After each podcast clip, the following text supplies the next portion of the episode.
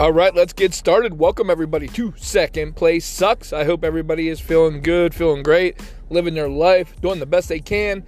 Most importantly, if you've been here before, welcome back. If you haven't, welcome. Uh, this is a podcast where I talk about anything and everything sports, entertainment, food, travel, news, politics, you name it, we'll talk about it.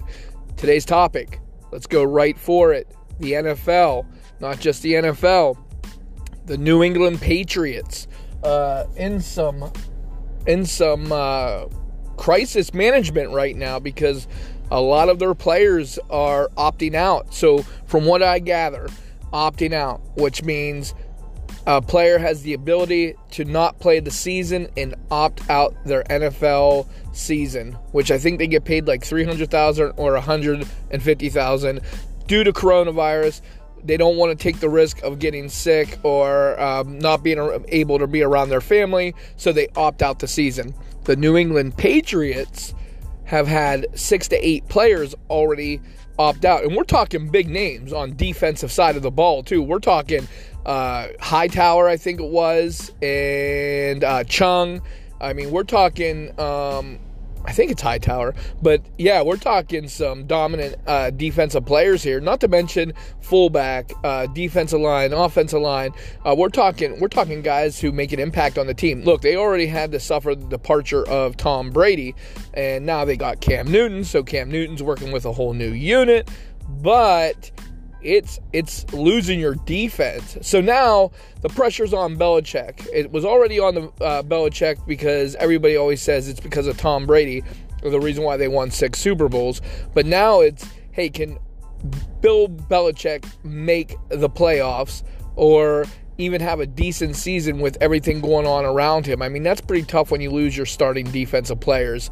Good news, if there is a good news, they are in a division with the Dolphins, the Jets, and the Bills. Uh, I picked the Bills to win this uh, division this year. The, the Bills are pretty stacked. Uh, but who knows? With all of coronavirus, you never know what's going to happen. More players are opting out. I think I saw DeAnthony Thomas opt out.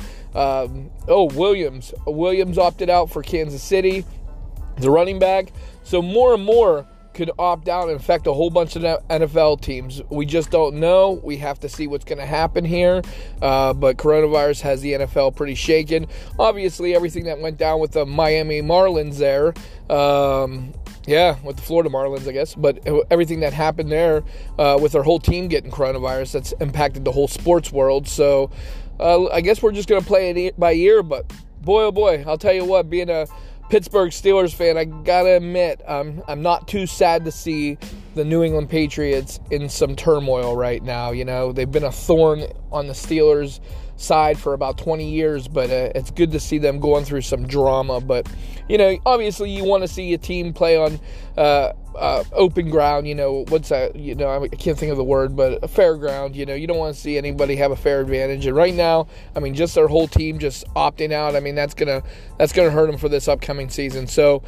Good luck to the New England Patriots. There you have it. There's your news. There's uh, all about opting and who's playing, who's not. But uh, what do I predict for the New England Patriots? I don't know. This could always change in a matter of a month, but right now I see him still, I don't know, making maybe, maybe 500 at best. So we'll see what happens. Bill Belichick has a lot to plan for, and that defense has a lot to plan for. So uh, there you got it. There's the opt out. There's coronavirus. Everybody, thanks for listening. Hope you learned a little something, a little nugget. Till next time, we'll talk about something new. Have a good one.